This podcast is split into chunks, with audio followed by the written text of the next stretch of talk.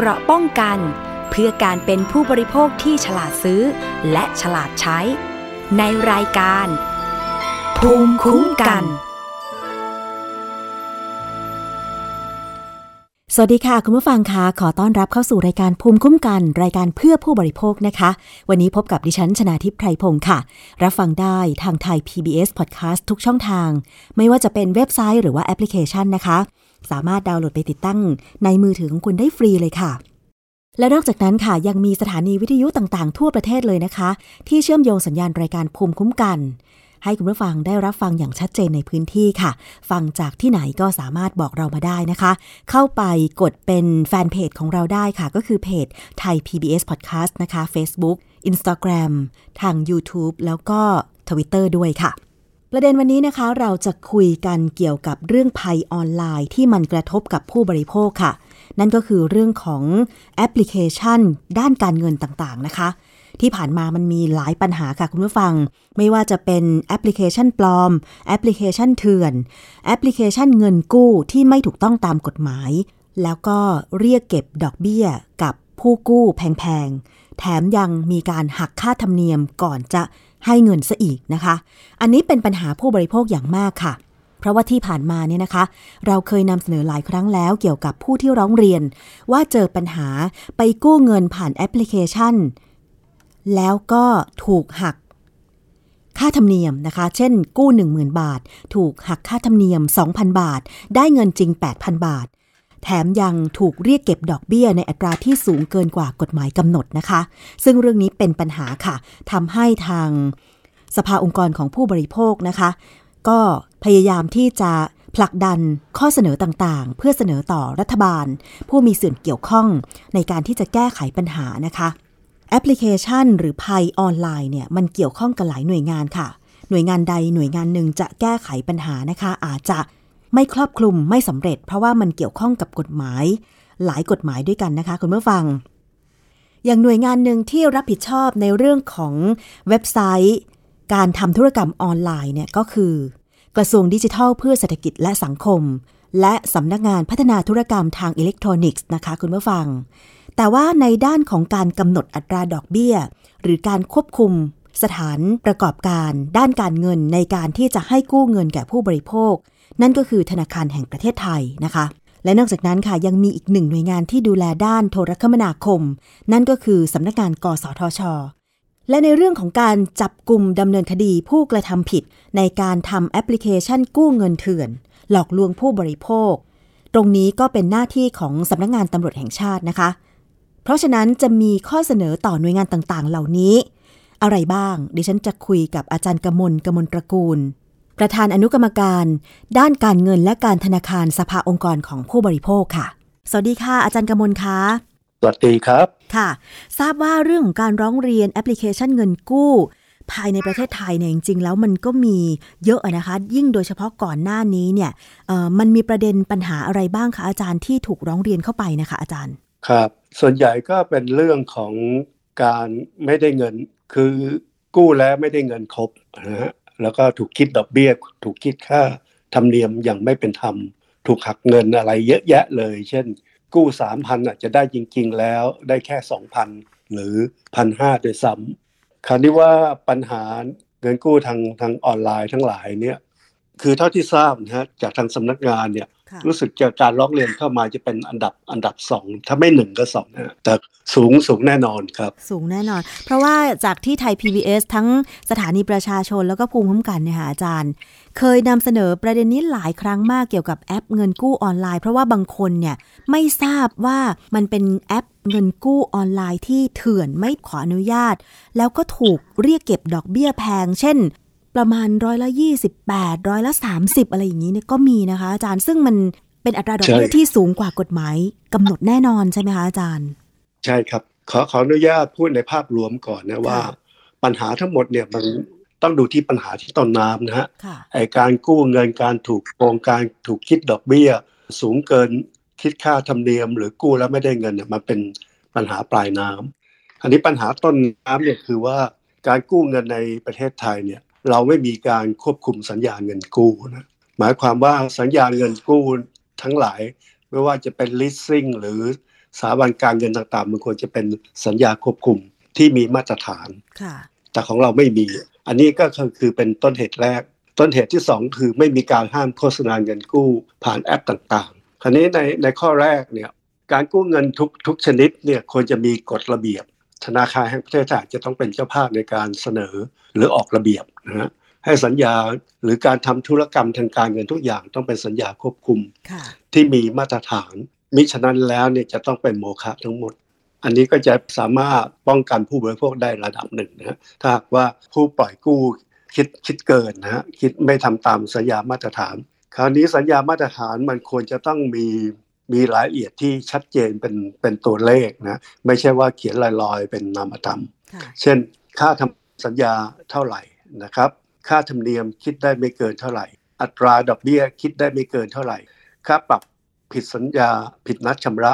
คิดไม่เกินเท่าไหร่ ค่าปิดบัญชีล่วงหน้าถ้าหากว่าผู้กู้สามารถจ่ายจ่ายเงินเพื่อปิดบัญชีนะค่าปิดบัญชีจะต้องคิดเท่าไหร่ ซึ่งที่ผ่านมาก็มีการคิดดอกเบี้ยในส่วนที่ยังไม่ไม่ไม่ได้กู้ไม่ได้ใช้นะยังไม่เป็นธรรมแล้วก็ค่าทวงถามหนี้คิดได้ไม่เกินเท่าไหร่ วิธีการคิดดอกเบี้ยต้องห้ามคิดแบบเหมารวมหรือไอ้ flat rate นะต้องคิดแบบลดต้นลดดอกเท่านั้นคือ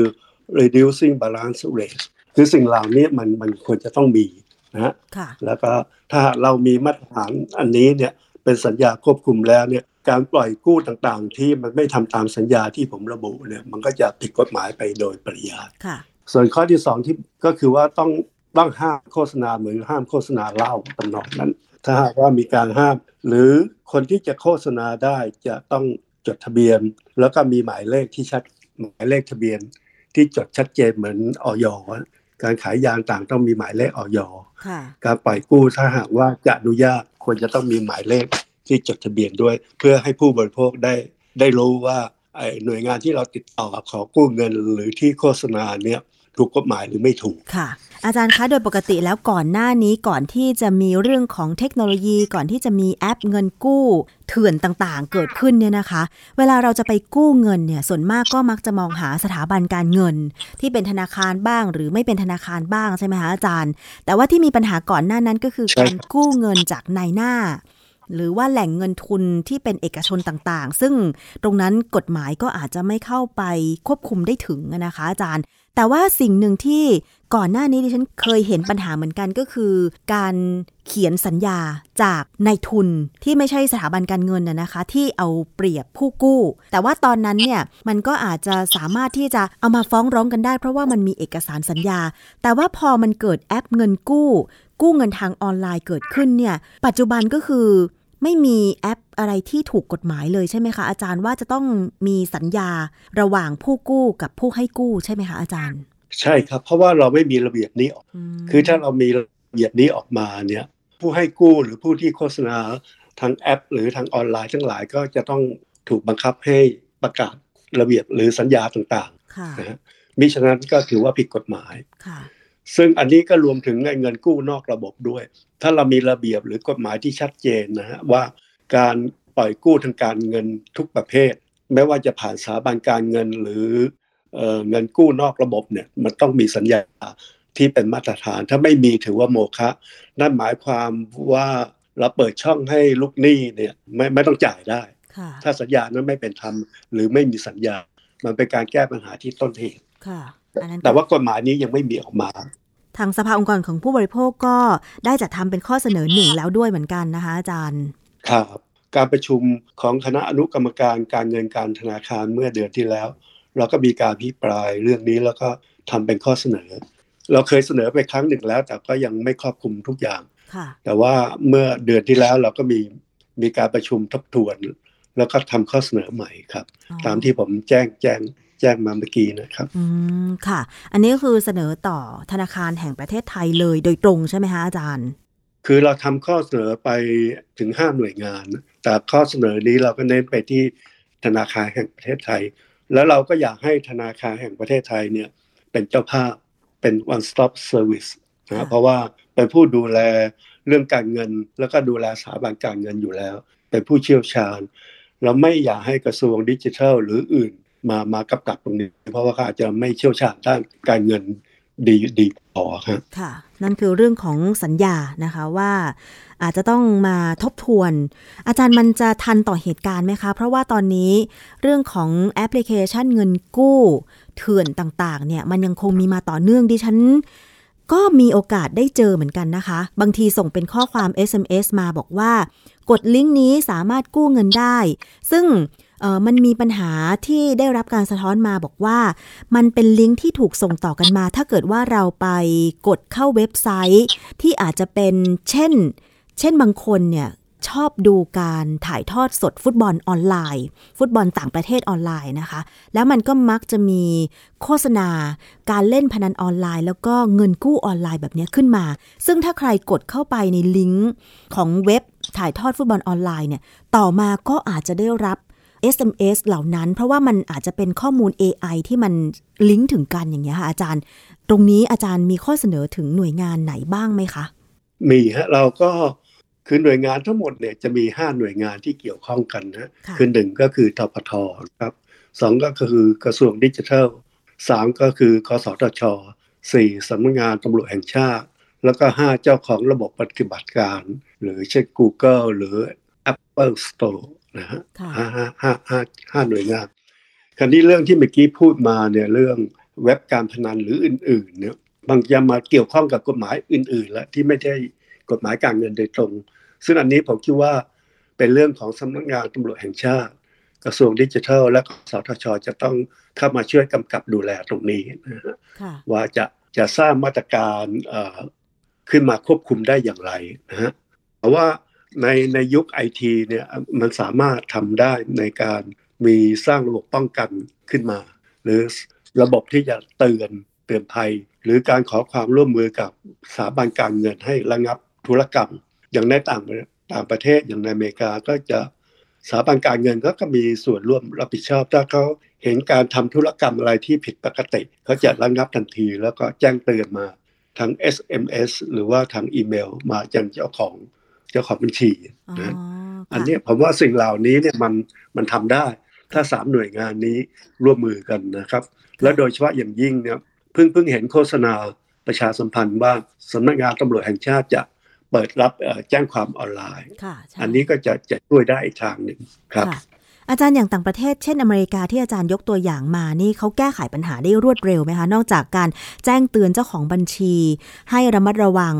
การทำธุรกรรมออนไลน์แล้วนะคะ เมื่อเห็นความผิดปกติอะค่ะอ๋อรวดเร็วมากเขาคือเขาระงับเลยฮะจนกว่าว่าจะได้รับการยืนยันจากเจ้าของบัญชีเขาออกแบบระบบของแอปของเขานะฮะของธนาคารการออกแบบของเขาเนี่ยเขาจะทำอัตโนมัติเลย อย่างเช่นถ้าเกิดว่ามีใครจะแฮ็กข้อมูลบัญชี หรือว่าส่งข้อความหลอกลวงอะไรเข้าไป แล้วเกิดว่าเงินจะออกจากบัญชีก็คือเขาสามารถแจ้งเตือนแล้วก็ระงงับไม่ให้ทำธุรกรรม ถอนเงินออกจากบัญชีเลยหรือค่าอาจารย์เขาระงับก่อนเลยครับแล้วก็ให้เรายืนยันก็ถึงจะอนุญาตยืนยันอย่างเป็นทางการนะอ๋อยืนยันทางออนไลน์เขาก็มีมีหลายหลายระบบมาก ยืนยันทั้งทางอีเมล แล้วก็ ยืนยันทั้งทาง SMS หรือว่าเขาโทรมาเช็คหลายระบบและหลายขั้นตอนที่ยืนยืนยันตัวตน แล้วก็เวลาที่เจ้าหน้าที่โทรมาเขาก็จะถามข้อมูลส่วนตัวว่าเราเป็นเจ้าของบัญชีจริงหรือเปล่า เวลาเราเปิดบัญชีเนี่ยเขาจะให้เราเลือกก่อนว่า ถ้าเวลาจะตรวจสอบเนี่ยว่ายืนยันตัวตนเนี่ยให้เราเลือกคำถามห้าหกคำถาม เช่นว่าเราเกิดที่ไหนเราเรียนโรงเรียนแรกที่เรา เรียนชื่ออะไรเพื่อนหรือแต่งงานเมื่อไหร่อะไร ซึ่งเป็นข้อมูลที่คนทั่วไปยากที่จะรู้มันมันอีกชั้นหนึ่งนะดังนั้นเวลาโทรมาเราจะต้องยืนยันตอบคำถามเหล่านี้ให้ได้ ถ้าตอบไม่ได้เขาก็จะไม่ไม่ให้ธุรกรรมนั้นผ่านไม่เพียงแค่นั้นเนี่ยเวลาธุรกรรมที่ผิดกฎหมายหรือถูกแฮกเช่นสมมติว่าบัตรเครดิตของเราไปถูกขโมย เวลาเราไปเที่ยวต่างประเทศหรืออะไรเนี่ยถูกขโมย หรือถูกแฮกหรือหายหรืออะไรสักอย่างเนี่ย ในวันแรกเลยเนี่ยของของเมืองไทยเนี่ยถ้าเราต้องแจ้งใน 24 ชั่วโมงใช่ไหมค่ะใช่แต่ว่าก่อน 24 ชั่วโมงเนี่ยเจ้าของบัญชีต้องต้องรับผิดชอบ แต่ในอเมริกาไม่ต้องครับเหรอคะคือแบบว่ารู้ตัวว่าในอเมริกาเนี่ยหายปุ๊บเขาก็ระงงับการใช้บัตรได้ทันทีเลยใช่ไหมคะอาจารย์เขาระงับได้แล้วเราก็แจ้งแจ้งเขาทีหลังได้ คือถ้าเป็นการเอาเงินจากบัญชีโดยที่เราไม่มีลายเซ็นหรือไม่มีอะไรเนี่ย เราก็ไม่ต้องจ่าย ทีนี้ที่เขาสร้างระบบนี้ขึ้นมาได้ เพราะว่าสถาบันการเงินเขาก็มีประกันประกันประกันความเสี่ยงของเขา ดังนั้นเนี่ยเวลาถ้าลูกค้าถูกโกง แล้วเขาต้องมาจ่ายแทนลูกค้า คือธนาคารไม่ต้องจ่ายเอง บริษัทประกันที่ธนาคารก็ซื้อประกันก็จะเป็นคนจ่ายอ๋อมันทำให้ระบบเขามันเดินเดินไปได้ ซึ่งต่างซึ่งจากผิดไทยกับเมืองใช่ไหมไทยสถาบันการเงินเราฮะเมืองไทยเราสถาบันการเงินส่วนใหญ่ไม่รับผิดชอบ หลายคนไปโดนแฮกเงินเป็นแสนก็ต้องต้องจ่ายอืมซึ่งผมคิดว่าสิ่งเหล่านี้ยังเป็นจุดอ่อนที่สถาบันการเงินบ้านเราจะต้องมีความรับผิดชอบมากกว่านี้ครับอืมแล้วค่ะจะจะต้องมีกฎหมายมาควบคุมตรงนี้ด้วย ไม่นั้นเพราะว่าผู้บริโภคแย่เลยครับค่ะ อาจารย์แล้วตอนนี้ที่บอกว่าแอปเงินกู้จริง ๆ ในในประเทศไทยเนี่ยมันผิดกฎหมาย ซึ่งถ้าเราจะทำให้มันถูกกฎหมายแล้วก็ เท่าทันกับเทคโนโลยี ป้องกันการโดนหลอก ป้องกันการถูกคิดดอกเบี้ยด้วยเนี่ย มีข้อเสนอยังไงบ้างคะเกี่ยวกับแอปเงินกู้เหล่านี้นะคะอาจารย์ อย่างที่ผมเกริดไปแล้วว่าหนึ่งแอปเงินกู้ทุกทุกอย่างเนี่ยทุกทุกประเภทและทุกแพลตฟอร์มเนี่ยจะต้องมีการจดทะเบียนค่ะแล้วก็แจ้งหมายเลขจดเนี่ยบนบนแอป แล้วเราก็จะต้องแจ้งผู้บริโภคว่าแอปที่ไม่มีหมายเลขทะเบียนเนี่ยจะถือว่าเป็นแอปผิดกฎหมายนะฮะอืม นั่นนั่นชั้นแรกนะ ชั้นที่สองก็ต้องมีสัญญามาตรฐานอย่างค่ะที่ว่า ถ้าไม่มีลูกหนี้ไม่ไม่มีพันธะที่จะต้องจ่ายคืนเพราะเป็นการผิดกฎหมาย อันนี้เนี่ยเจ้าภาพอย่างเช่นเอ่อกระทรวงดิจิทัล หรือทบทก็จะต้องมีสร้างเว็บของตัวเองนะฮะค่ะที่จะให้เข้าเข้าถึงได้ในการตรวจสอบว่า หมายเลขนั้นถูกต้องหรือไม่ถูกต้อง หมายเลขที่จดทะเบียนที่โฆษณา บนเว็บไซต์ หรือบน Facebook หรือบนอะไรต่างๆเนี่ยค่ะจะให้ผู้บริโภคควรจะต้องเข้าถึงได้ ตรวจสอบได้ทันทีเลยเข้าเข้าไปในเว็บของทปทสมมตินะฮะค่ะแล้วก็ตรวจสอบเช็คได้เลย ใส่เลขบัญชีเข้าไปมันก็จะเด้งขึ้นมาว่าถูกหรือไม่ถูก ซึ่งเรื่องเหล่านี้ผมว่าในยุคนี้เนี่ยมันทำไม่ยากค่ะให้นักเขียน coding เขียนแป๊บเดียว ให้โปรแกรมเมอร์เขียนแป๊บเดียวก็เสร็จ อันนี้มันน่าจะเกี่ยวข้องกับผู้ให้บริการดาวน์โหลดแอปพลิเคชันต่างๆ ด้วยไหมคะ หรือว่าค่ายมือถือระบบปฏิบัติการต่างๆ อย่างเช่น Android iOS อย่างเงี้ย เพราะว่าเวลาเราจะขออนุญาตทำแอปใดแอปหนึ่งเนี่ยมันก็ต้องมีการติดต่อกับผู้ให้บริการระบบปฏิบัติการต่างๆ ด้วยนะคะอาจารย์ ใช่ครับ ก็จะต้องขอขอความร่วมมือ แต่ว่าไอ้อย่าง App Store กับ Google เนี่ยเขาของต่างประเทศ ผมไม่ทราบว่า กฎหมายไทยจะบังคับเขาได้หรือเปล่าอืมนะใช่แต่ถ้าเราขอความร่วมมือ แล้วถ้ารัฐเอาจริงเนี่ยเขาก็ควรจะต้องให้ความร่วมมือมิฉะนั้นเขาอาจจะถูกถูกควบคุมในในบางเรื่องที่ทำให้เขาเสียหายได้ค่ะนะครับดังนั้นทางภาครัฐผมว่าจะต้องเอ่อเอาเอาจริงเอาจังค่ะนะครับ แล้วก็เจตนาที่จะปกป้องผู้บริโภคอย่างแท้จริงครับค่ะเนี่ยค่ะในขณะที่คุยกับอาจารย์นะคะ ดิฉันก็ลองพิมพ์คำว่าเงินกู้ เข้าไปใน App Store ค่ะอาจารย์ มันขึ้นแอปต่างๆครัมากบมายเลยอาจารย์ คือเราก็ไม่สามารถครับพิสูจน์ได้ว่าแอปต่างๆ เหล่านี้เนี่ยมันมันหลอกลวงมันจริงมันเป็นสถาบันการเงินหรือเปล่า หรือว่าสร้างแอปปลอมขึ้นมา อาจารย์นอกจากจะต้องมีการกำหนดให้ ผู้จะให้บริการเงินกู้ออนไลน์ ผ่านแอปพลิเคชัน ต้องขออนุญาตกับธนาคารแห่งประเทศไทย ต้องแสดงตราสัญลักษณ์ ต่างๆ ว่าได้รับอนุญาต แล้วก็หมายเลขได้รับอนุญาตแล้วเนี่ย อาจารย์ตอนนี้มันมีบอกว่าส่วนมากแอปเงินกู้ออนไลน์ที่เป็นที่ให้บริการอยู่ในขณะเนี้ยมันมันผ่านมาจากธนาคารหนึ่ง ขอเอ่ยชื่อได้ไหมคะอาจารย์ที่มันมีข่าวกันอย่างเช่นธนาคารครับ Land and ครับ House จำกัดมหาชนอย่างเงี้ยค่ะ อันนี้เราพอจะพอจะติดต่อกับธนาคารหรือว่าขอความร่วมมือเอ่อเกี่ยวกับการแสดงแอป แล้วก็การป้องกันไม่ให้หลอกผู้บริโภคได้ยังไงบ้างคะอาจารย์ เรื่องนี้ทางอนุของเราก็ได้ประชุมร่วมกับทางทปทนะฮะค่ะและขอความร่วมมือจากทปทให้เข้าไปตรวจสอบดูด้วยนะฮะแล้วก็อาจจะต้องสร้างสร้างมาตรการหรือออกออกระเบียบ หรือมีบทลงโทษ มีมีระเบียบที่จะให้ธนาคารที่ที่ว่าเนี่ยต้องสร้างกลไกของตัวเองขึ้นมา เพื่อป้องกันไม่ให้เกิดธุรกรรมที่ผิดกฎหมาย เช่น การทำธุรกรรมที่ซ้ำซาก ซึ่งมีการโอนเงินเข้าโอนเงินออกแบบซ้ำซากในชื่อเดียวกันหลายบัญชีหรืออะไรทำนองเนี้ยค่ะคือเขาจะต้องสร้างกลไกในแอปของเขาขึ้นมา ที่จะคอยตรวจสอบคอยดูแล ก็ก็ได้คุยกันอยู่ครับค่ะ ซึ่งเรื่องของการที่จะทำให้แอปเงินกู้ ถูกกฎหมายแล้วก็ปฏิบัติตามข้อกำหนดที่ไม่เอารัดเอาเปรียบผู้บริโภคหรือผู้กู้มากเกินไป ที่อาจารย์บอกว่าอาจจะต้องใช้เวลา แต่ว่าในส่วนการสร้างความตระหนักในเรื่องก่อนที่จะกู้เงินผ่านแอปพลิเคชัน หรือกู้เงินออนไลน์ต่างๆ อาจารย์คิดว่าเราควรจะมีภูมิคุ้มกันอะไรบ้างคะอาจารย์ คือเราต้องยอมรับว่าผู้ผู้ที่ไปกู้เงินออนไลน์ทั้งหลายเนี่ยส่วนใหญ่เขาเรียกว่า desperate คือจนตรอกใช่ไหม เท่าไหร่เท่าไหร่คิดดอกเบี้ยเท่าไหร่ก็ยอมเออใช่อะไรทำนองนั้น อันนั้นนั่นก็เป็นเป็นสาเหตุหนึ่งค่ะดังนั้นมาตรการที่จะช่วยได้เนี่ยผมคิดว่าสถาบันการเงินของรัฐ หรือทปทอะไรจะต้องมีมีทางทางเลือกให้ หมายถึงว่าจะต้องมีแหล่งแหล่งเงินกู้ แหล่งปล่อยกู้ที่คิดดอกเบี้ยยุติธรรมที่เป็นทางเลือกมากขึ้นค่ะนะครับ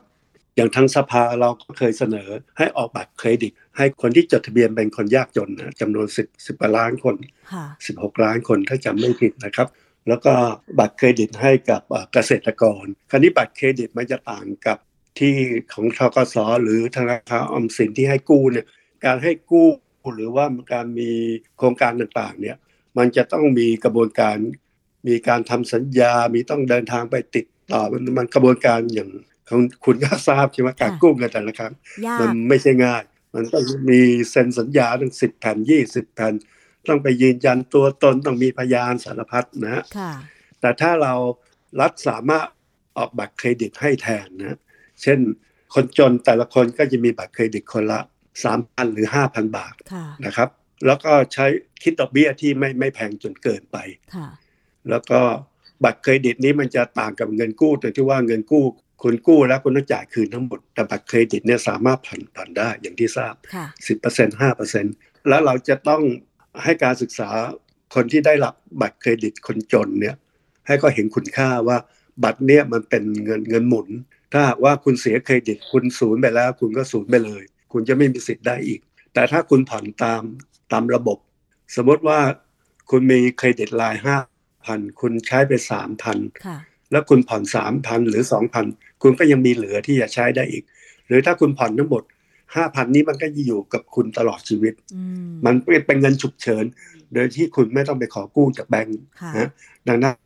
ไอ้บัตรเครดิตนี้จะมีคุณค่าต่อคุณมาก คุณจะต้องรักษาต้องมีวินัยทางการเงิน ถ้าหากว่ารัฐทำได้นะฮะ แล้วถ้าเราประเมินคร่าวๆว่า สมมุติว่า 20%ของของผู้ที่ได้รับบัตรเครดิต เอ่อเบี้ยวหนี้หรือไม่มีปัญญาจ่ายเนี่ยค่ะถ้าคูณเป็นเงินออกมามันก็ไม่ไม่กี่หมื่นล้าน มันก็น้อยไปโครงการที่เราไล่แจกเงินทุกอันนี้อยู่ค่ะผมคิดว่าอันนี้มันน่าจะกว่า ถ้าเราออกบัตรเครดิตคนจนค่ะบัตรเครดิตเกษตรกร ให้มีเงินหมุนเวียนจะได้ไม่ต้องไปวิ่ง เอาที่ไปจำนองเอาอะไรต่างๆ ไปจำนองแล้วขายข้าวล่วงหน้าค่ะไปกู้เงินนอกระบบนะอันนี้ก็เป็นเป็นทางเลือกหนึ่งถ้ารัฐบาลรับเป็นนโยบาย หรือพรรคการเมืองพรรคใดพรรคหนึ่งเอาไปเป็นนโยบาย ผมว่าน่าจะทำได้ แล้วมันขับเคลื่อนเศรษฐกิจได้ด้วย เพราะว่าถ้าคนมีกำลังซื้อมากขึ้นนะมีเครดิตมามาใช้มันก็เกิดการหมุนเวียนเกิดการจ้างงาน เกิดการบริโภคครับค่ะ อันนี้ก็เห็นด้วยกับอาจารย์นะคะ เพราะว่าที่ผ่านมาเนี่ยเวลามีข่าวเกี่ยวกับเรื่องของการให้สินเชื่อ แก่ผู้ยากจนที่มีบัตรสวัสดิการแห่งรัฐเนี่ย บางทีติดเงื่อนไขค่ะอาจารย์อย่างเช่น จะทำครับตัวเลขรายได้ยังไงล่ะ เช่น แม่ค้าหาบเร่แผงลอยก็ไม่ได้มีเงินเข้ามาเป็นเหมือนสลิปเงินเดือนอะไรอย่างเงี้ยนะคะ อาจารย์ แล้วบางทีวงเงินกู้เนี่ยไม่เกินครับหนึ่งหมื่นบาท ซึ่งเขาเหล่านั้นต้องการเงินด่วนเพื่อมาต่อยอดการประกอบอาชีพ การค้าขาย หรือแม้แต่ครับเกษตรกรรายย่อยค่ะอาจารย์ บางคนก็ไม่ได้มีเงินทุนลงใช่ทุน ปลูกพืชผักไปก่อนนะคะดิฉันเห็นคนแถวบ้านต่างจังหวัดเนี่ย ก็มีปัญหาค่อนข้างเยอะก็ต้องไป เอาที่ดินไปจำนองทกสนะคะ ซึ่งตรงเนี้ยเป็นปัญหามาก หรือว่าแม้แต่สหกรณ์ประจำอำเภออาจารย์สหกรณ์นี่จะดอกเบี้ยมากกว่าธครับนาคารซะด้วยซ้ำไปนะคะอาจารย์กมลใช่ครับ เราก็ทราบปัญหานี้อยู่แล้วถึงว่าทางออกน่าจะเป็นการ ถ้ารัฐสามารถออกบัตรเครดิตแทนระบบนี้นะค่ะจริงๆ แล้วมันช่วยลดงานของภาครัฐด้วย ลดงานของทกสลดงานของธนาคารออมสินลงไปด้วย ส่วนส่วนเรื่องอื่นๆล่ะคะ อย่างเช่นบางคนอาจจะแบบใช้เงินมือเติบมากเกินไป อาจจะชักหน้าไม่ถึงหลัง แต่ไม่ได้มาจากการที่มีเงินไม่พอ อาจจะมีเงินมากแต่ว่า รู้สึกว่า เอ๊ะต้องการเงินเท่าไหร่ก็ไม่พอก็เลยต้องยอมจ่ายดอกเบี้ยแพงๆไปกู้เงินออนไลน์ เห็นว่ามันง่ายและสะดวกดีอย่างเงี้ยค่ะ อาจารย์ อาจารย์จะให้คำแนะนํำยังไงได้บ้างคะอ๋ออันนี้ถ้าหากว่าเราทำตามมาตรการเบื้องต้นที่เราคุยกันมา ก็คือเขาจะกู้ออนไลน์ มันก็ไม่ไม่มีแหล่งที่ให้กู้ หมายถึงแหล่งแหล่งที่ถูกกฎหมาย ถ้าหากว่าทำให้แอปให้ปล่อยกู้เงินมันผิดกฎหมาย หมายที่ไม่จดทะเบียนนะผิดกฎหมาย เขาก็จะไม่มีแหล่งแหล่งที่จะไปกู้อีก ที่จะเสียดอกเบี้ยแพงอะไรทำนองนั้น ต้องมีวินัยทางการเงินโดย อัตโนมัติ ถ้าหากว่าไม่มีแหล่งที่จะปล่อยเงินให้เขาข้อยกเว้นมันต้องมี หมายถึงคนที่ไม่มีวินัยมันก็ย่อมมีเป็นเรื่องปกติ แต่เราต้องมองในเชิงภาพรวมและภาพใหญ่ครับ วันนี้ต้องขอบพระคุณอาจารย์กมลกมลตระกูลนะคะ ที่กรุณาเข้ามาให้ข้อมูล และหวังว่าการยื่นข้อเสนอไปต่อ 5 หน่วยงาน ทั้งภาครัฐแล้วก็เอกชน เพื่อแก้ไขปัญหาเรื่องแอปพลิเคชันเงินกู้ผิดกฎหมายต่างๆ เหล่านี้จะเห็นผลโดยเร็วนะคะ อาจารย์ ครับ พวกเราก็จะพยายามครับค่ะขอบพระคุณค่ะอาจารย์เดี๋ยวถ้ามีความคืบหน้าขออนุญาตสัมภาษณ์อาจารย์ภายหลังนะคะ อ๋อยินดีอย่างยิ่งเลยครับ ค่ะ ขอบพระคุณค่ะ สวัสดีค่ะค่ะขอบคุณฮะสวัสดีครับ นั่นคืออาจารย์กมลกมลตระกูลนะคะ ประธานอนุกรรมการด้านการเงินและการธนาคาร สภาองค์กรของผู้บริโภคค่ะ นั่นเป็นข้อเสนอนะคะ ก็หวังว่าหน่วยงานที่รับข้อเสนอไปแล้วเนี่ยจะเร่งในการดำเนินการแก้ไขปัญหาแอปพลิเคชัน เงินกู้เถื่อน และภัยออนไลน์อื่น ๆ โดยเฉพาะ ตอนนี้ก็ยังได้รับโทรศัพท์จากแก๊งคอลเซ็นเตอร์ที่โทรเข้ามาหลอกสร้างสถานการณ์ แล้วก็หลอกให้โอนเงินนะคะ ซึ่งถึงแม้ว่าจะมีการเผยแพร่คลิปเสียงภาพอะไรต่างๆ แล้วก็ตามเนี่ย ก็ยังมีคนโดนหลอกอยู่ เพราะว่ามิจฉาชีพก็จะพยายามหาหนทางหรือสร้างเรื่องหลอกลวงใหม่ ๆ ไปเรื่อย ๆ นะคะ ผู้บริโภคก็ต้องรู้เท่าทันด้วยค่ะ เกราะป้องกัน เพื่อการเป็นผู้บริโภคที่ฉลาดซื้อ และฉลาดใช้ ในรายการ ภูมิคุ้มกัน เรื่องต่อไปนะคะ มาดูเรื่องของผลิตภัณฑ์ไส้กรอกและลูกชิ้นกันบ้างค่ะคุณผู้ฟังจำได้ไหมคะ ข่าวเมื่อช่วงต้นปีที่ผ่านมา ว่าศูนย์พิษวิทยาโรงพยาบาลรามาธิบดี พบว่ามีเด็กป่วยด้วยภาวะเมดฮีโมโกลบิน จำนวน 14 รายใน 8 จังหวัด โดยทั้งหมดนั้นกินไส้กรอก ซึ่งจากการสืบสวนโดยสำนักงงานคณะกรรมการอาหารและยาก็พบว่า เป็นไส้กรอกที่ผลิตจากโรงงานเถื่อนในจังหวัดชนบุรี และผลวิเคราะห์จากตัวอย่างไส้กรอกที่ผู้ป่วยรับประทานทั้ง 4 ตัวอย่าง พบว่ามีปริมาณของสารไนไตร์เกินที่กฎหมายกำหนดมากถึง 35-48 เท่าทำให้สำนักงงานคณะกรรมการอาหารและยาขยายผลร่วมกับสสจทั่วประเทศค่ะ เพื่อที่จะแก้ไขปัญหา ผลิตภัณฑ์ไส้กรอกที่ไม่ได้มาตรฐานกินแล้วเป็นอันตรายนะคะ ซึ่งต่อมาออยก็จับกลุ่มสองโรงงานผลิตไส้กรอกที่ไม่ได้มาตรฐานที่จังหวัดพระนครศรีอยุธยาค่ะเมื่อวันที่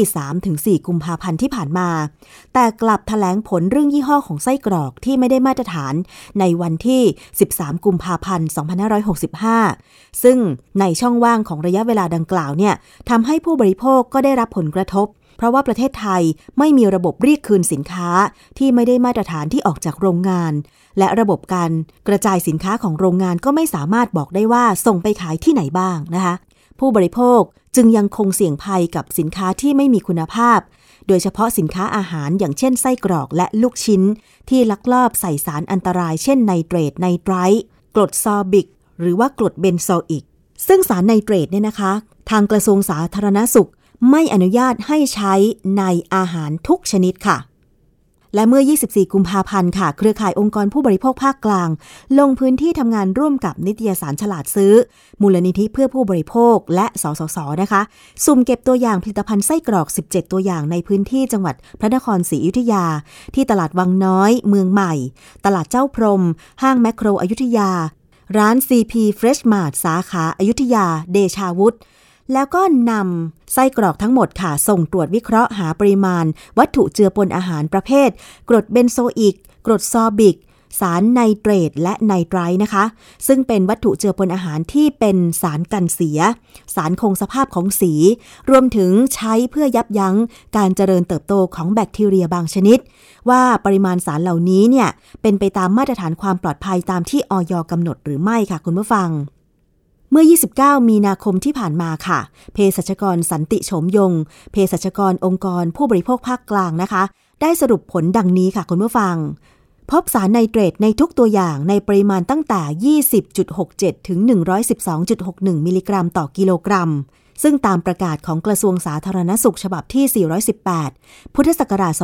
2563 นะคะ ไม่อนุญาตให้ใช้สารไนเตรตในผลิตภัณฑ์เนื้อสัตว์บด และผ่านกรรมวิธีโดยใช้ความร้อน ก็คือไส้กรอกสุก หมูยอ ไก่ยอ และลูกชิ้นเลย เพราะฉะนั้นเนี่ย ผลิตภัณฑ์ที่พบถือว่าทำผิดกฎหมาย และเป็นอันตรายกับผู้บริโภคมาก ๆ เลยนะคะ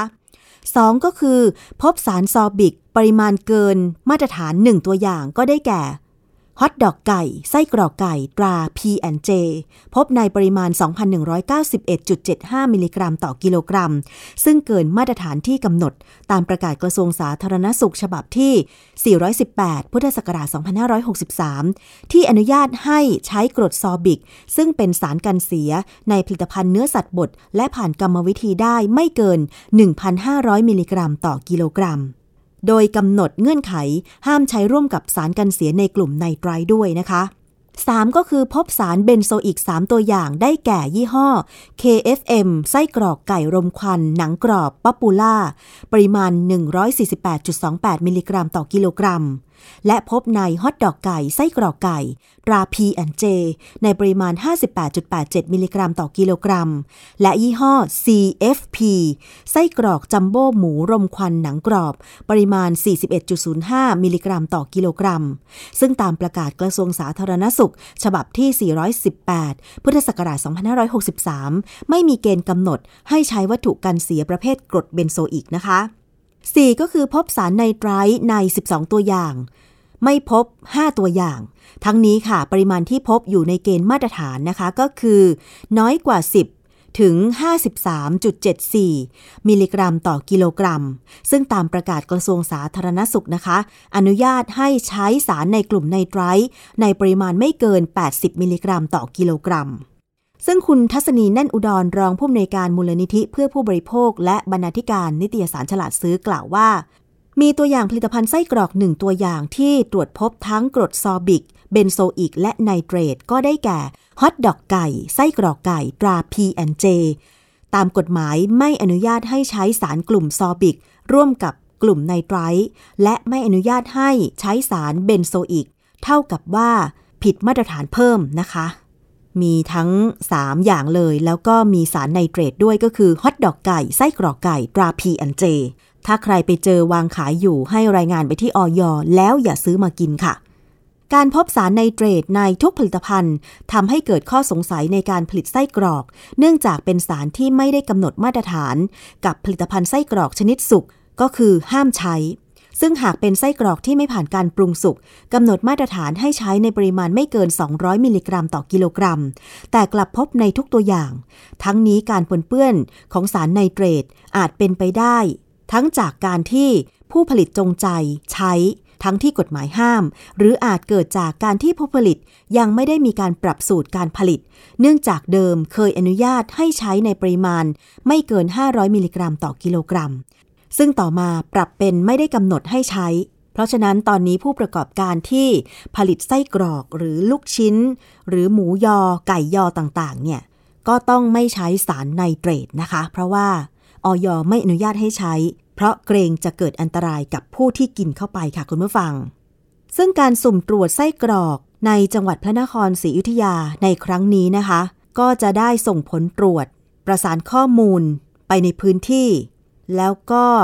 ส่งข้อมูลต่างๆ ไปให้กับสำนักงานคณะกรรมการอาหารและยา เพื่อติดตามเฝ้าระวัง มีเตือนภัย ให้มีประสิทธิภาพนะคะ เชื่อมโยงระบบข้อมูลเข้าด้วยกัน เพื่อความสะดวกในการส่งต่อข้อมูลอย่างรวดเร็วค่ะ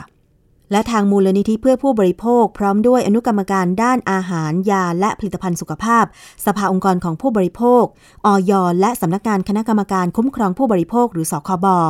ก็ได้เข้าร่วมประชุมหารือกับสำนักผู้ตรวจการแผ่นดิน ในประเด็นการคุ้มครองผู้บริโภคจากผลิตภัณฑ์อาหารแปลรูปจากเนื้อสัตว์ ที่ไม่ได้มาตรฐานนะคะ ในการประชุมดังกล่าวเนี่ยองค์กรของผู้บริโภคมีข้อเสนอ 3 ประเด็นค่ะ 1. คือเสนอให้มีระบบการเรียกคืนสินค้าประเภทอาหาร ในกรณีที่พบการปนเปื้อน หรือเข้าขายอาหารอันตราย 2 ก็คือเสนอให้มีระบบการตรวจสอบย้อนกลับ ซึ่งจำเป็นอย่างยิ่ง ในกรณีที่พบอาหารไม่ปลอดภัย เพราะจะทำให้สามารถสืบค้นต้นตอของปัญหาได้อย่างรวดเร็ว ทั้งยังเป็นการลดโอกาสที่ผู้บริโภคจะได้รับผลกระทบจากอาหารที่ไม่ปลอดภัยด้วย และข้อ 3 คือเสนอให้ออยยกระดับความสำคัญของกระบวนการตรวจสอบ จัดการปัญหา แหล่งจำหน่าย แหล่งผลิตต่างๆ หรือ post marketing นะคะให้เท่ากับกระบวนการตรวจสอบหรือการให้อนุญาต ให้ผลิตหรือจำหน่ายสินค้า หรือ pre marketing ถ้าทำได้รวดเร็วเนี่ยดิฉันก็คิดว่าผลิตภัณฑ์อันตรายที่อาจจะเล็ดลอดออกมาขายในท้องตลาด ก็จะถูกเรียกคืน เรียกเก็บโดยเร็วนะคะ อยากจะเสนอเพิ่มเติมก็คือ โทษของผู้ที่ลักลอบผลิตที่ใส่สารอันตรายต่างๆ เหล่านี้ ทั้งที่อาจจะรู้อยู่แล้วว่ากฎหมายห้าม เช่นสารไนเตรตไนไตรท์สารกันบูดกันเสียต่างๆ เนี่ย ถ้ากินเข้าไป แล้วตับไต ขจัดออกจากร่างกายไม่หมดเนี่ยมันก็จะตกค้างในร่างกายนะคะ ซึ่งถ้าใครชอบมากกินบ่อยๆ เนี่ยโอกาสที่สารเหล่านี้ตกค้างในร่างกายในปริมาณที่สูง และก่อให้เกิดโรคภัยอื่นๆ ตามมาในอนาคตก็มีมากขึ้นนะคะ อันนี้ก็เป็นอีกเรื่องหนึ่งค่ะที่ผู้บริโภคต้องเฝ้าระวัง เพราะฉะนั้นก่อนที่จะซื้อไส้กรอก หรือว่าลูกชิ้น ไก่ยอหมูยอต่างๆ มารับประทานเนี่ยต้องเลือกซื้อจากโรงงานที่ผลิตได้มาตรฐาน มีฉลากบ่งบอกนะคะว่าผลิตมาจากเนื้อสัตว์ประเภทไหน ใส่สารอะไรไปบ้าง ใส่เครื่องปรุงรสอะไรบ้าง ผลิตเมื่อไหร่ ควรจะบริโภคก่อนเมื่อไหร่ อันนี้สำคัญมากนะคะ เพราะไม่เช่นนั้นเนี่ยเราอาจจะได้ผลิตภัณฑ์ที่ไม่ปลอดภัยอันนี้สำคัญสุดเลยค่ะ กินไปท้องเสียยังพอว่าเนาะแต่ว่าถ้ากินไปแล้วก่อให้เกิดโรค เช่น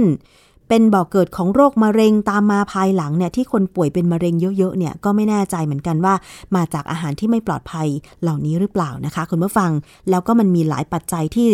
ตอนนี้เราอาจจะเสี่ยงส่งเสริมทำให้เกิดโรคมะเร็งได้ค่ะ ด้วยความปรารถนาดีจากรายการภูมิคุ้มกันรายการเพื่อผู้บริโภคนะคะ เรายังมีอีกช่วงหนึ่งค่ะ ช่วงคิดก่อนเชื่อ ไปติดตามรับฟังกันเลยค่ะ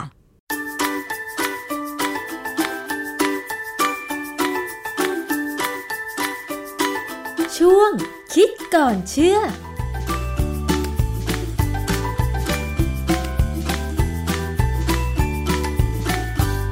พบกันในช่วงคิดก่อนเชื่อกับ ดรแก้วกังสดานนภัยนักพิษวิทยากับดิฉันชนาทิพไพรพงศ์ค่ะ วันนี้เรามาคุยเกี่ยวกับเรื่องของกาแฟสำเร็จรูปค่ะคุณผู้ฟัง โดยปกติแล้วนะคะ ถ้าเราซื้อกาแฟสำเร็จรูปมาก็อาจจะอยู่ในรูปขวดแก้ว หรือถ้าจะซื้อมาเติมก็อาจจะอยู่ในซองชนิดเติมใช่ไหมคะ แต่ว่าการซีลการผนึกขวดหรือว่าซองนั้นเนี่ยก็ต้องแน่นหนาเพื่อป้องกันความชื้น ไม่ให้เข้าไปในซองทำให้ผงกาแฟนั้นเนี่ยแห้งสนิทนะคะ แต่ถ้าสมมุติว่ามันมีความชื้นหรือเราเปิดขวดกาแฟแล้ว แล้วก็ปิดฝาไม่ดีเนี่ย ถ้ามันมีความชื้นเข้าไป กาแฟ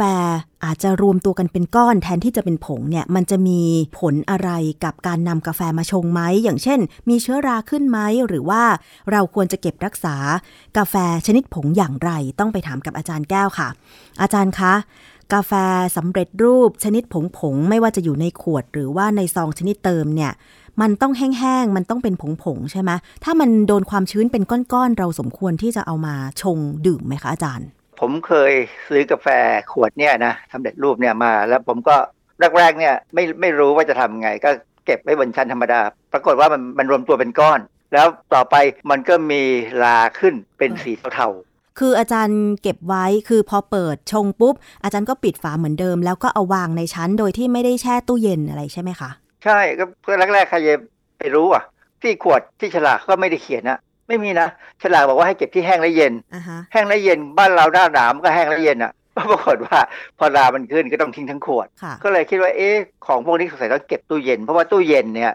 มันความเย็นจะเป็นตัวดึงความชื้นออกไป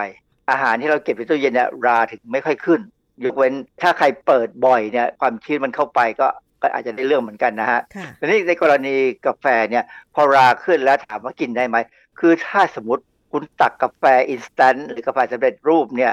ในที่แสงสว่างไม่มากพอคุณจะมองไม่เห็นนะ พอคุณตักปั๊บแล้วคุณเติมน้ำลงไปเนี่ย มันก็เป็นกาแฟดำมองไม่เห็นรา ใช่ มันสีน้ำตาลเข้มๆอะ เพราะฉะนั้นถามตัวเองที่ว่ากินราไปกี่ครั้งแล้วโว้ทีนี้ผมเป็นที่อย่างนี้ ร้านขายกาแฟที่เขาเป็นกาแฟแพงๆไงนะค่ะเขาคั่วบดใหม่ใช่ไหมใช่ วันต่อวัน แล้วเขาก็เอามาทำให้เรากินแบบโอ้ยดิฟแบบอะไรก็ตามเนี่ยนะมันก็แพงอะ่ะแต่ว่าต้นทุนมันสูงเพราะว่าเขาต้องคั่วบดวันต่อวันเนี่ย มันจะหอมมันจะดีกว่าใช่อันนั้นคงไม่มีปัญหาค่ะ ถ้าคั่วแล้วบดแล้วใช้หลายวันเนี่ย อันนั้นมีปัญหาค่ะคราวนี้มันมีบทความบทความมันหนึ่งที่น่าสนใจจากเม็กซิโก เรื่อง determination of potentially mycotoxigenic fungi in coffee from Nayarit ตีพิมพ์ในวารสาร Food Science and Biotechnology ปี 2018 คือเขาก็ดูศักยภาพในการเกิดเชื้อราที่มันสร้าง mycotoxin ก็คือสารพิษจากเชื้อราได้ บนกาแฟจากเมืองนายาริตเขาเก็บตัวอย่างกาแฟคั่วทั้งหมด 14 ตัวอย่างจากตลาดท้องถิ่นต่างๆ ในเมืองนายาริตประเทศเม็กซิโก อันนี้คือกาแฟคั่วคงคั่วแล้วก็บดอะนะค่ะเขาพบว่ามีเชื้อราอยู่22ชนิด22ชนิดเนี่ยก็มี2ตัวที่สำคัญคือ Aspergillus กับ Penicillium อันนี้เป็นชื่อ genus ที่สำคัญสำคัญนะสองตัวที่ผมยกตัวอย่างเนี่ยคือ Aspergillus กับ Penicillium เนี่ยเป็นเชื้อราที่สร้างสารพิษได้หลายอย่างค่ะ Aspergillus เนี่ยบางกรณีบางสภาวะมันสร้างอัฟลาท็อกซิน Penicillium ก็อาจจะสร้างอัฟลาท็อกซินได้ในบางสภาวะ คือเชื้อรานี่ประหลาด คือถ้าเราพูดถึงสารพิษจากเชื้อราแต่ละชนิดนะนะมันไม่ได้มาจากเชื้อราจีนัสสปีชีส์หรือสายพันธุ์เดียวเท่านั้นค่ะมันมาได้จากหลายสายพันธุ์ขึ้นอยู่กับอาหารที่ราขึ้น ขึ้นอยู่กับความชื้น ขึ้นอยู่กับอุณหภูมิ ขึ้นกับแสงอะไรเงี้ยตั้งหลายอย่างค่ะนะเพราะฉะนั้นเวลาเราพูดถึงสารพิษจากเชื้อราเนี่ยเราต้องระบุว่ามาจากราอะไรแล้วก็มีสภาวะรอบราเนี่ยเป็นยังไงค่ะนะฮะ สิ่งแวดล้อมเป็นยังไง เพราะฉะนั้นอันนี้ก็แสดงว่าอะไร มีราบางตัวสามารถสร้างโอคราท็อกซินได้มโอคราท็อกซินที่พูดถึงนี่คือโอคราท็อกซิน A ซึ่งเป็นไม่ใช่ตัวที่มีปัญหา ไม่ใช่อัฟลาท็อกซินใช่ไหมคะ ไม่ในบนกาแฟนี่ที่เขาพบเนี่ยเป็นโอคราท็อกซินนอกจากนั้นเนี่ยนะเขาก็ลองเลี้ยงรานะสองสามชนิด ซึ่งเป็นราที่สร้างโอคราท็อกซิน A ได้เขาเอาราพวกเนี้ยมาเลี้ยงบนกาแฟคั่วที่เขาซื้อมาเนี่ยนะปรากฏว่าผ่านไป 21 วันเนี่ยสามารถ สกัดเอาโอคราท็อกซิน A ออกมาได้จากกาแฟคั่ว แสดงว่าอะไร แสดงว่ากาแฟคั่วเนี่ยมันเป็นอาหารที่ดีที่จะทำให้ราขึ้นแล้วก็สร้างสารพิษได้โอคราท็อกซิน A เนี่ยเป็นสารพิษที่มาจากพวก Aspergillus หรือ Penicillium สายพันธุ์ต่างๆเอ่อมันเป็นสารพิษจากเชื้อราที่ปนเปื้อนในอาหารมากที่สุดค่ะบางคนอาจจะนึกถึงอัฟลาท็อกซินใช่ไหมแต่จริงๆแล้วเนี่ยโอคราท็อกซิน A เนี่ยมีมากกว่า แล้วความอันตรายมันเท่ากันไหมคะอาจารย์ อัฟลาท็อกซินมันเป็นตัวที่ทำให้เกิดปัญหามะเร็งตับ โดยสรุปแล้วนะคะ เชื้อราที่เกิดในถั่วลิสงเรียกว่าอะไรแล้วมีความเป็นพิษยังไงคะอาจารย์ ถั่วลิสงทั่วไปเนี่ย เรามักจะเจออัฟลาท็อกซินนะซึ่งมีหลายตัวนะฮะแต่ว่าบางครั้งเนี่ยบางสถานการณ์เนี่ยในอาหารที่เป็นพวกธัญพืช หรือเนื้อหมูผลิตภัณฑ์จากเนื้อหมูก็มีนะ หรือว่าจากกาแฟหรือจากองุ่นที่ใช้ทำไวน์รวมไปถึงไวน์เนี่ยนะ แล้วก็ลูกเกดเนี่ยอาจจะพบพวกโอคราท็อกซิน A ค่ะโอคราท็อกซินมีหลายตัวนะ แต่ตัวที่มีปัญหาคือโอคราท็อกซิน A เจ้าสารตัวเนี้ยเป็นสารก่อมะเร็งในมนุษย์ อาจจะก่อมะเร็งในมนุษย์นะอยู่ในกลุ่มที่ IARC เขาจัดว่าเป็น 2B 2B นี่คือยังไม่แน่นอน มีงานวิจัยแล้วในสัตว์ทดลองแต่ยังไม่มีผลการศึกษาว่ามีปัญหาในคนไหม แต่ว่าก็มีบทความวิจัยบางอันเขาก็พูดถึงว่าเจ้าโอคราท็อกซิน A เนี่ยมันทำให้ DNA นี่เสียหายได้ การที่ DNA เสียหายเนี่ยส่งผลไปถึงความเสี่ยงต่อการเกิดการกลายพันธุ์จนถึงการเป็นมะเร็งค่ะนะฮะแล้วปัญหาที่เกิดในสัตว์เลี้ยงปกติเราเลี้ยงสัตว์เนี่ยเรามักจะใช้ธัญพืชเลี้ยงใช่ไหมเลี้ยงเป็ดเลี้ยงไก่อะไรก็ตามเนี่ยเขาพบว่ามันก่อให้เกิดปัญหาเกี่ยวกับไตก่อให้เกิดปัญหาเกี่ยวกับการเจริญเติบโตของสัตว์เนี่ยต่ำลง เพราะมันมีผลมากเลย เป็นสารกดภูมิต้านทานอะไรด้วยนะฮะดังนั้นเนี่ยเรื่องของโอคราท็อกซิน A อาจจะอยู่ในกาแฟที่บดแล้วเก็บไม่ดี คั่วแล้วบดเก็บไม่ดีเนี่ย มันเป็นไปได้นะ เพราะว่าอย่างที่เราบอกที่ผมเคยเล่าให้ฟังแล้วว่า ผมเคยมีประสบการณ์เจอราขึ้นบนกาแฟ ในประเทศมาเลเซียเนี่ยเขาก็มีนักวิจัยทำงานวิจัยเหมือนกันแล้วก็ตีพิมพ์บทความเรื่อง fungal contamination of commercial coffee powder คือเจอเชื้อราบนผงกาแฟที่ขายในท้องตลาดเนี่ยเขาตีพิมพ์เอกสารนี้ในงานประชุมเรื่อง International Seminar on the Current Research Progress in Science and Technology ปี 2011 ที่บันดุงอินโดนีเซีย คนทำวิจัยเป็นชาวมาเลเซียเนี่ยเขาเอาข้อมูลว่าเขาแยกและระบุเชื้อราที่ปนเปื้อนในผงกาแฟสำหรับชงที่มีขายในซูเปอร์มาร์เก็ตและในร้านชำในมาเลเซียทั้งหมดร้อยตัวอย่าง พบว่า 50%ของตัวอย่าง มีเชื้อรา ซึ่งส่วนใหญ่ปนเปื้อนจากสิ่งแวดล้อมค่ะแต่ที่น่าสนใจนะ บอกว่าไอ้เชื้อรากลุ่มเนี้ยมันเป็นพวก Deuteromycetes ซึ่ง เป็นราที่เราเรียกว่า imperfect fungi ซึ่งไอ้พวกนี้เนี่ยสามารถสร้างสารพิษได้ และอีกอันหนึ่งที่เข้าไปเจอคือ dermatophytesเป็นกลุ่มนี้เป็นกลุ่มที่เจอตามผิวหนัง ผมและเล็บมนุษย์ค่ะทำไมมันไปอยู่ในกาแฟได้ ก็แสดงว่ากระบวนการผลิตไม่สะอาดพออืมแสดงว่าอะไร แสดงว่าคนที่ไปซื้อกาแฟจากมาเลเซียแล้วมาฝากคนในบ้านเราเนี่ย อาจจะเจอพวกนี้ได้ อืมอาจารย์ครับโดยปกติแล้วกาแฟผงสำเร็จรูปเขาก็ต้องผลิตในโรงงาน ใช้เครื่องจักรผลิตหรือเปล่าคะอะอันนี้เป็นกาแฟเม็ดคั่วแล้วบดเป็นผง ไม่ใช่ instant ไม่ใช่กาแฟสำเร็จรูปนะอ๋อแล้วบ้านเราก็มีกาแฟผงพวกนี้ขายเหมือนกันนะก็ยี่ห้อดังๆทั้งนั้นนะนะฮะมาจากญี่ปุ่นมาจากลาว มาจากเวียดนาม มาจากเยอรมันฝรั่งเศสอะไรก็มีศรีลังกาอะไรก็มีนะแต่ทีนี้กาแฟบางอย่างที่เขาพบในมาเลเซียเนี่ยครึ่งหนึ่งเลยเนี่ย มันมีลาผสมอยู่ได้ มีลาปนเปื้อนอยู่ได้ แล้วแสดงว่าการผลิตไม่ดี แต่ว่าคือที่เขาขายผงกาแฟค่ะ เวลาเราไปซื้อเนี่ยมันก็อยู่ในหีบห่อ เช่น อยู่ในโหลแก้วหรือว่าอยู่ในถุงที่มันเป็นไม่ใช่พลาสติกอะค่ะ เป็นถุงที่เขาซีลมาอย่างดี มันมีเข้าใจเชื้อราหรือว่าเศษสิ่งปนเปื้อนอยู่ในนั้นได้ยังไงคะ หมายความว่าเครื่องจักรไม่สะอาดหรือยังไงคะอาจารย์ ไม่ใช่ ระหว่างการผลิตไงอืมระหว่างการที่เขาคั่ว เสร็จแล้วมาบดเป็นผงอือฮึแล้วยังไม่รีบแพ็คไม่รีบเก็บใส่ถุง ไม่รีบเอาบรรจุถุงอะอ๋ออาจจะมีช่วงเวลาที่ค้างไว้อ๋อแล้วถึงจะมาบรรจุค่ะใช่ไหมคือเชื้อราเนี่ยมันต้องการออกซิเจนสูงในการที่จะเจริญ เพราะฉะนั้นมันก็อยู่แข่งอย่างนั้นแหละมันไม่ไม่ไม่เจริญในถุงเท่าไหร่มแต่พอเราเปิดขึ้นมาแล้วเอาไปวิเคราะห์เนี่ยเราอาจจะเจอบ้านเราไม่เคยมีข้อมูลว่ามีการวิเคราะห์นะประเด็นหนึ่งคือว่าผมก็เคยคุยเรื่องเนี้ยกับ ทางคนในมูลนิธิเพื่อผู้บริโภคนะว่าผมสงสัยนะกาแฟสำเร็จรูปกาแฟอะไรก็ตามเนี่ยมีไหมเขาก็ไปเอากาแฟพวกทรีนวันอะมายี่หกยี่ห้อ เอามาวิเคราะห์ดูว่ามีโอคลาท็อกซินเอไหม ก็ปรากฏว่าไม่มีก็แสดงว่ากาแฟสำเร็จรูปพวกทรีนวันบ้านเราเนี่ยดูจะปลอดภัยนะฮะค่ะจากผลการวิจัยของที่มาเลเซียก็แสดงให้เห็นว่าถ้ากระบวนการผลิตกาแฟผง ไม่รัดกุมเพียงพอก็อาจจะมีสิทธิ์ที่จะทำให้เกิดเชื้อรา ochratoxin ในผงกาแฟ แล้วพอถูกบรรจุมาในถุงผู้บริโภคซื้อไป ก็คิดว่ามันปลอดภัย ก็เลยเอาไปชงทั้งอย่างนั้นใช่ไหมอาจารย์ คือของมาเลยเนี่ยเขาไม่ได้บอกว่าเจอ ochratoxin เขาบอกบอกว่าแค่เจอรา แล้วมันเป็นราที่มีศักยภาพในการสร้างสารพิษ แต่ว่าถ้าเป็นของที่เม็กซิโกเนี่ยเขาเจอนะเขาเจอเลยแล้วเขาพบว่า ถ้าเกิดมีราจริงๆมันก็เกิดขึ้นได้ซึ่งก็ไม่ไม่ประหลาดหรอกเพราะว่ามีข้อมูลเก่าอยู่บ้างพอสมควรนะฮะอือฮึถึงแม้ว่าผู้บริโภคซื้อมาจะเก็บอย่างถูกวิธีคือเอาใส่ในตู้เย็นก็ตาม แต่ถ้ารามาจากกระบวนการผลิต ถ้ากินไปก็ต้องกินราไปด้วยใช่ไหมอาจารย์อย่างนี้คือถ้าเก็บตู้เย็นเนี่ยไม่น่าจะมีปัญหา ถึงต่อให้มีเชื้อรา มันก็ไม่ขึ้นถ้ามันเย็นเกินไปมันอาจจะไม่ขึ้นอาจจะหรืออาจจะขึ้นช้าๆนะ ขึ้นช้าๆ แต่ไม่มากพอคือตัวตัวราเนี่ยไม่น่าจะมีปัญหา กินน่าจะไม่มีปัญหา แต่ถ้าเป็นสารพิษที่มันสร้างออกมาเนี่ยคือปัญหาอืมแล้วเราจะรู้ได้ยังไงที่ผมอะถ้าเราใช้กาแฟผง กาแฟผงที่เป็นกาแฟคั่วเป็นผงเนี่ยไม่ได้กาแฟสำเร็จรูปนะกาแฟคั่วที่เราจะต้องมาชงและกรองน้ำเนี่ยนะพวกนี้เนี่ยอาจจะต้องคอยดูให้ดี เพราะว่า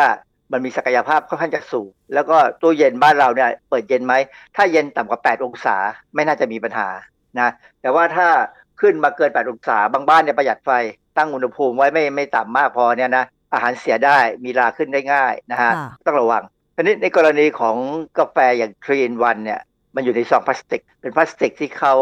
อาจจะเคลือบเมทัลไลซ์พลาสติกทำให้สวยงามด้วยแล้วก็ทำให้มันป้องกันความชื้นได้บ้างเนี่ยนะผมไปดูว่าซองพวกเนี้ยมันกันความชื้นได้แค่ไหนกันได้เออไหมเข้าไปคะในเว็บไซต์ของ caltechplastic.com เข้าใจว่าเป็นโรงงาน ที่ผลิตน้ำมันนี่แหละ แต่เขามี sideline ทำพลาสติกขายด้วยนะเขาให้ข้อมูลว่าไอ้เจ้า metallized พลาสติกเนี่ยคือซองพลาสติกที่มีเคลือบด้วยโลหะเนี่ยนะถ้าเก็บอาหารแห้งไว้ที่อุณหภูมิ 15 ถึง 26 องศาเนี่ยความชื้น 40ถึง60เปอร์เซ็นต์เนี่ยเก็บไว้ได้นาน 1 ปี แต่ปรากฏว่าพอไปดูในเว็บของกรมอุตุนิยมวิทยาเนี่ยนะเขาบอกว่าความชื้นสัมพัทธ์เฉลี่ยในหน้าหนาวของไทยนะ 69ถึง81 แสดงว่าบ้านเราเนี่ยความชื้นสูง อุณหภูมิเฉลี่ยก็อยู่ที่ 28 แต่ว่าเมื่อเช้า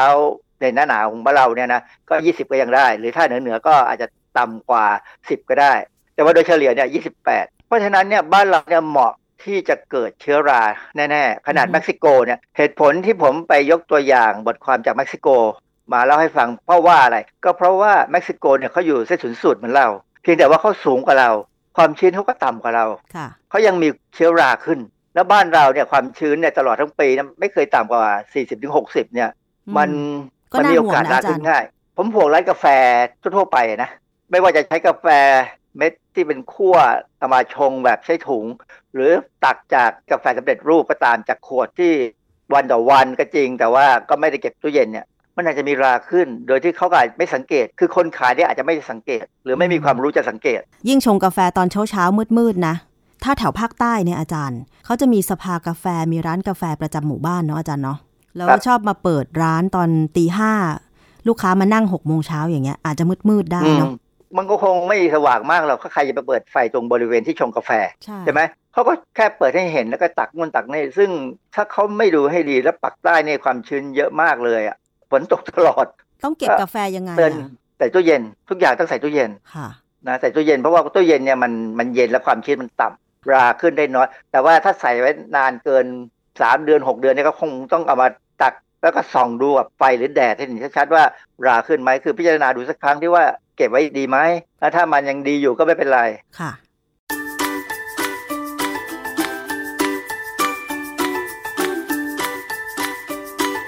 ช่วงคิดก่อนเชื่อ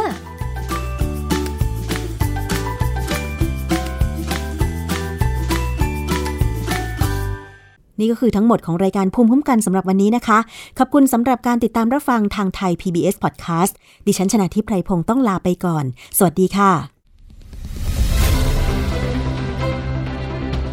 ติดตามรายการได้ที่ www.thaipbspodcast.com แอปพลิเคชัน